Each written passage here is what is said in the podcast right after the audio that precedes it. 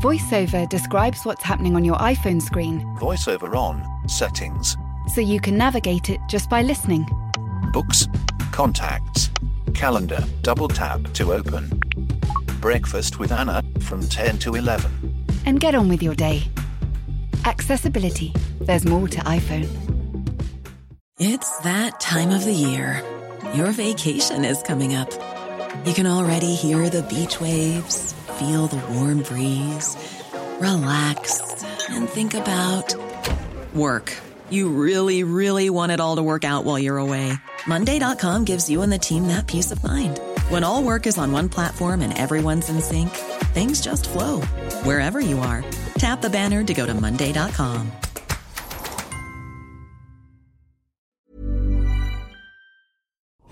This is a podcast from The Times. Go to thetimes.co.uk.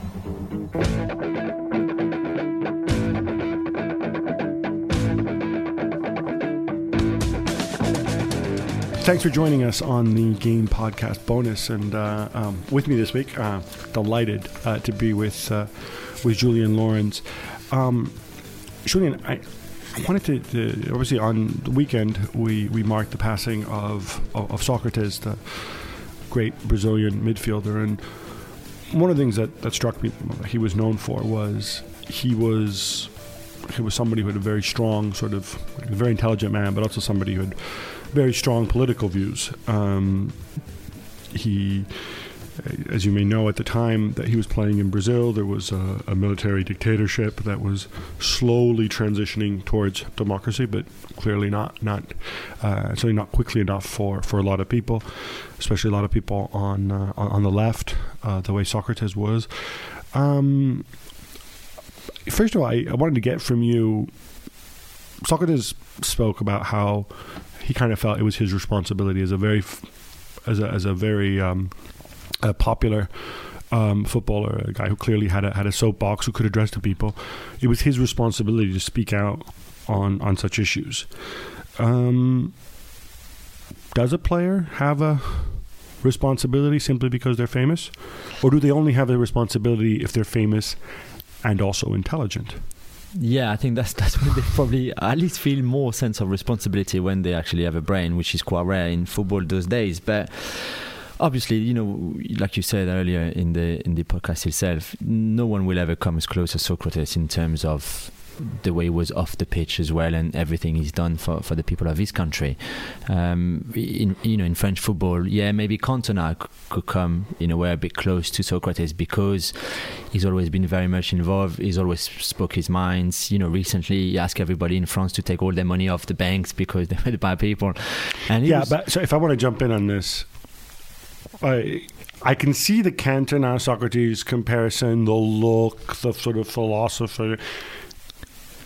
But Socrates said intelligent things. Yeah, Everybody simply causing a run on the bank by removing their money from the bank Oh, no, is not an intelligent thing to say. It's a dangerous and Yeah, I mean, has Cantona was actually political, said? though? It was it was political, and I mean, you know, Cantona was never afraid to, right or wrong, but was never afraid to speak his mind up and, and say stuff, even if they were stupid. But what are some of some of the doctor. examples of the intelligent things, intelligent political things Cantona said? Um, that the French manager when he played was a piece of. No, no, No. no, More seriously, no, no, no, no. But I, I- get your point. Obviously, Cantona was not a doctor. He was not, you know, he, was, he didn't graduate in philosophy. He tried to be a philosopher, but he was nowhere near. But it was just, I was just trying to find someone in the modern world, you know, modern football. So after Well, Manu Petit's been quite outspoken, right?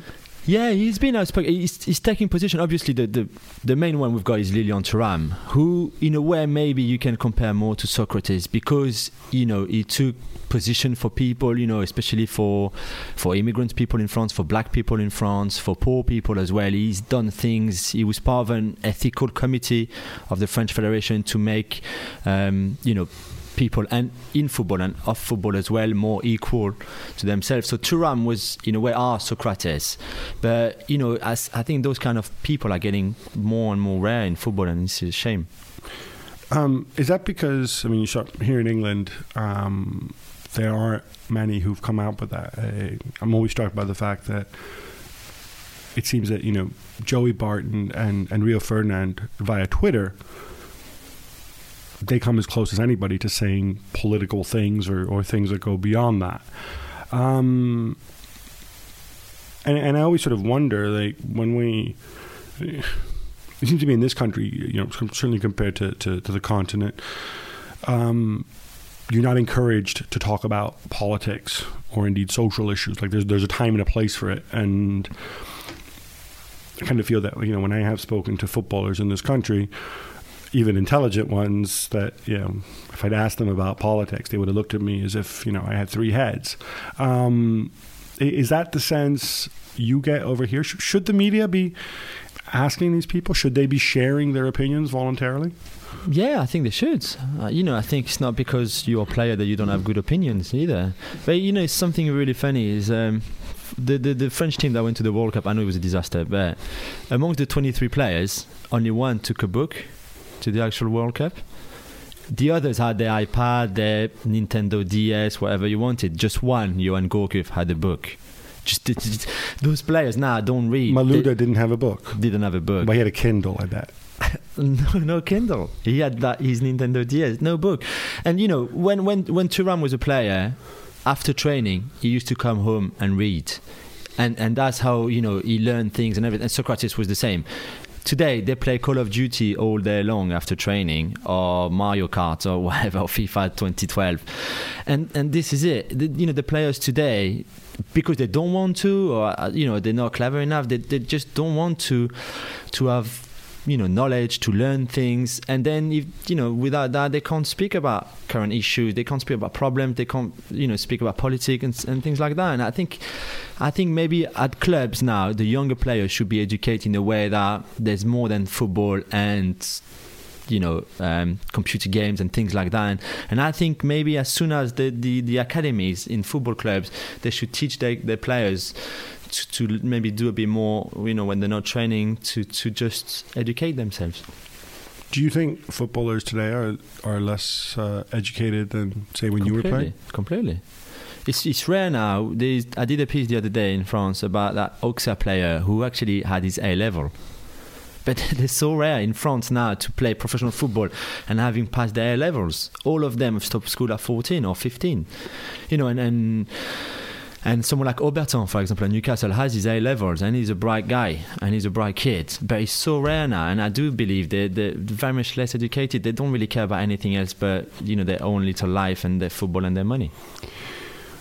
I sometimes get the sense that those footballers who do speak out on on anything to do with politics that unless they touch upon two or three very basic issues that we can all agree in. Like unless they talk about you know, no racism, no violence, you know, fight poverty. As soon as uh, if they ever stray outside of that, those very basic messages that I think you know everybody would would, would embrace, then all of a sudden we tend to we tend to view them for, for suspiciously, especially footballers on the right. It, it's, it's funny because I I bet that the vast majority, certainly of English footballers, probably vote on the right, um, and not just because of taxes. And yet, I have never heard anybody, not one, come out and make an argument in that sense. Um, maybe, most footballers everywhere. Um, very rarely do you. It seems that the only footballers who, who are given uh, whose views are given any any any room when they come up are those who are on the left when they're sort of romantic figures. But even then, it's kind of it's not really left. It's like a, it's like the vague sort of peace and love argument. Um, and on the right, if they ever say anything out of line, then they're you know fascists and they should, they're ugly, and we should you know lock them in a, in a cellar somewhere. I mean, hey, am I excessive on this? Or no, I think did, you're right. You, and you know, it's funny because you see do you see many many many footballers after the, the career when they've retired go into politics it's really rare. But you do see other sportsmen, you know, like Lord Sebastian Coe. No, yes. But, no, but, no, but you know what? Yeah, I, obviously right. that's the obvious name. But it's the same in France. We have David Douillet, who used to be a judo, you know, uh, Olympic champion and everything, who's now our sports minister, and it happens in all the other sports. But in football, so it's either they're too too thick, or they don't lie enough to be politicians, right. or they're not good enough at lying to be politicians, or, or maybe it doesn't interest them. And, and and like you, I know loads of football players who don't vote I remember David Beckham came out in a famous interview and said, you know, he didn't vote. Uh, although he did get political on it, he said he was um, he was very much in favor of gay rights and had plenty of gay friends and so on. I've heard him as well saying that um, that he was doing some homeworks with his kids and that um, the way they teached them math were not the same as when he was a kid, obviously. Um, do you think in, in England it's coming? I mean, I, I was thinking about that. You know, former athletes who've gone into politics. Obviously, we have our own example here at the Times, and, and Matthew Syed, Yeah. um, you know, former Olympian who um, who ran for the House of Commons. But um, do you think it's to do with the old sort of bugbear, where certainly compared to countries on the continent, again, the vast majority of English players tend to come from um, from working class backgrounds, whereas on the continent it's much more it's much more spread out socioeconomically. Yeah, I don't think I I don't think there's a problem. Look at Thuram, you know, like really, really working class background, never knew his dad, you know, mum working on her own, you know, raising the kids, but but he still managed to even as a player to to educate himself on his own because you know he never really went to school, stopped school early, didn't have any degrees, but he wanted to. And I think when you want to, when you have the will to learn, to educate yourself, you you know you can. Was it more the mindset then in England that you're just not supposed to talk about those things? Yeah, maybe it's part of the culture. Yeah, May, maybe you know people know their football so, so so well now that it is better not asking them any sort of question that way and let them just talk about the football. It's funny because look at Joey Barton. It's a good example you took. He seems to have you know turned people's opinions through Twitter and other things, you know about who he really is, and and it was a completely different image than the image he you know he seemed to have before. Well, hasn't my personal He's view, not Socrates, hasn't really changed my view. It just seems like he learned to read and started reading. Yeah, but at Um, least he's showing it. Yeah, you no, know, he I- is I showing an interest. Yeah, others. I mean, you know, you, uh, we we won't name names, but there are players in the Premier League today who are struggling to read and write, and and that's you know that sh- shouldn't be happening, and not not only in football, but you know, shouldn't be an adult now and, and not being able to read and write. I want to finish up by taking the conversation back to back to Socrates, who uh, he talked when he talked in, in 1982 at the uh, at the World Cup. Um, Italy beat Brazil three two in in a match that Brazil, you know, sort of they only needed a draw. They kept attacking and they played wonderful football, but in the end they didn't finish and so on, and, and they went out. And Socrates said something afterwards along the lines of, "But the point of the game isn't to win. The point of the game is to play. The point of the way uh, of the game is, is to create. And we certainly feel as if as if we did that today, even though you know we're now we're now going home. Um, and I wonder about that. I mean, that sort of sense has clearly gone out of football entirely. We do have an appreciation for, for the aesthetic, I think, and it is an enduring one, but, you know, it is results that obviously are, are paramount, and it's been that way for a while. Is that maybe one of the things that makes it different from, from say, music or or the arts, um, where you know musicians and artists are far more political, far more outspoken. The fact that there is no end result to what they do, whereas there is in, in football, and so people pull back a little bit. Yeah, and you know? I, I, I would have loved to know what Socrates was thinking about football nowadays, just before he died, because it was definitely not the same sport as the one he used to play. He used to play football as a game, like you've just said, you know, and and You, I mean, you can. I, I, I read one of his recent articles, and it Right. talked about, and it sort of tied back to what he did um, as a player when he was at uh, at Corinthians. He he sort of organized the team into uh, into a collective, right. um, where they all made decisions together about when to train and so on, and it was sort of you know pure sort of communist society, but. He did say that you know football was probably the most reactionary um, part of society, and and I think it's certainly hard to argue with that. I mean, I think you will find many, many more people, you know, on the right with those sorts of views within football, um, and not just players, uh, club officials, um, owners. Um, bizarrely, it's actually less so managers. If anything, it's for some reason I think maybe managers because they have a slightly different contact with people.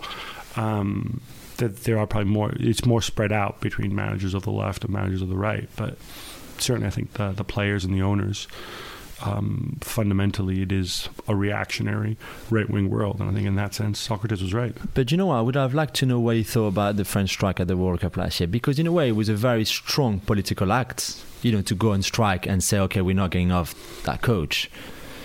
But but the way we, the way they did it and, and the way they've instrumentalized it was ridiculous yeah and in, instead of being something that people could have said oh yeah look you know they stood up for themselves whatever we actually shamed ourselves yeah but I, I would have really liked to know what you know, as, as a communist man, what Socrates would have made of, you know, as a player going on strike and not wanted to train and to get off a bloody coach at a World Cup.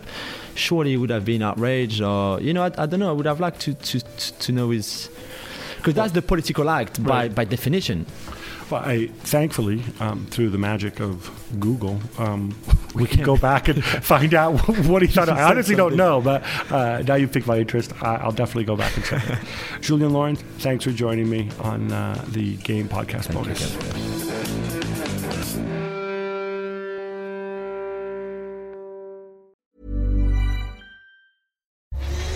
Listening to me, Daisy, Apple's iPhone disassembly robot, is dismantling an iPhone into lots of recyclable parts. That's how Apple recovers more materials than conventional recycling methods. Thanks, Daisy. There's more to iPhone. Hi, I'm Daniel, founder of Pretty Litter. Cats and cat owners deserve better than any old fashioned litter. That's why I teamed up with scientists and veterinarians to create Pretty Litter. Its innovative crystal formula has superior odor control and weighs up to 80% less than clay litter. Pretty Litter even monitors health by changing colors to help detect early signs of potential illness. It's the world's smartest kitty litter. Go to prettylitter.com and use code ACAST for 20% off your first order and a free cat toy. Terms and conditions apply. See site for details.